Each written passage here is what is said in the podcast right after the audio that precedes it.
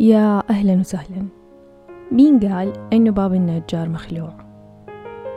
في مرة من المرات وأنا بتكلم مع واحدة وفجأة قالت آه، والله صح يا نادية واحد اثنين ثلاثة زي ما بتقولي.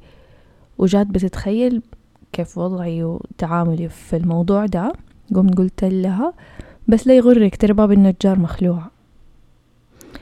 وصراحة كشيت لما قلتها.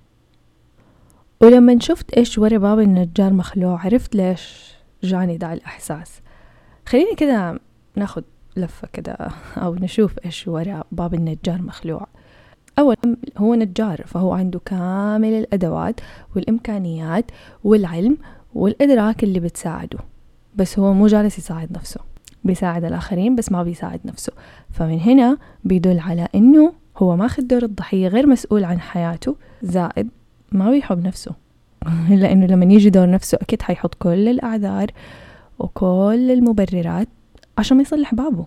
وكمان نقطة غير إنه غير مسؤول وما بيحب نفسه بيتكلم على الفاضي والمليان. كتير بنسمع لما أحد ينصحنا إنه امم والكلام جميل بس ليش ما بنشوف الأثر في حياة الشخص؟ أو حتى لما إحنا بنقول شيء بنحس إنه أوقات كثيرة إنه آه الكلام مو متسق مع حياتنا أو مع الأشياء اللي بنعملها.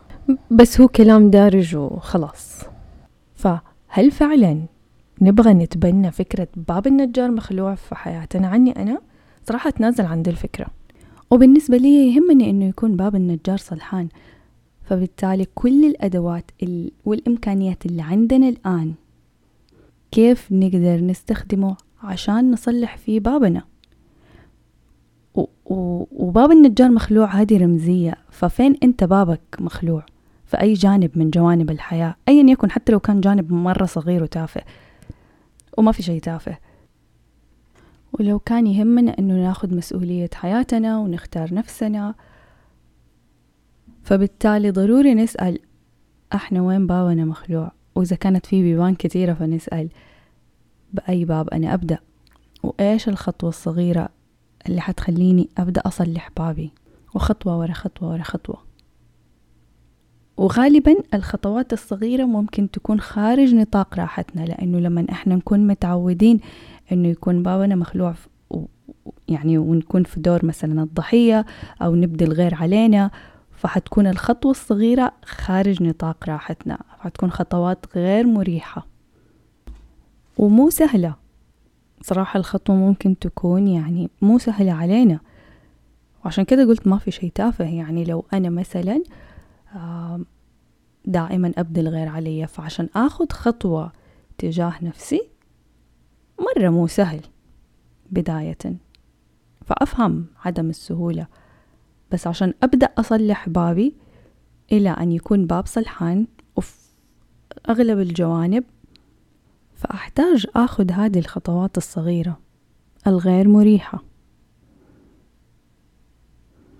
فوين بابك مخلوع؟ وإيش هي الخطوة الصغيرة اللي حتبدأي تاخديها؟ وعني أول خطوة؟ أني أسمع لصوت قلبي أكتر وإني أقول لا في وقت لا.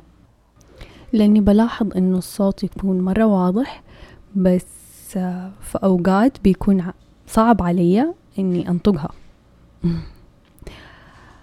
فيا قولوا لي وشاركوني. ولو وصلتوا لهنا فمرة شكرا. ونشوفكم في حلقة جاية. على خير يا رب.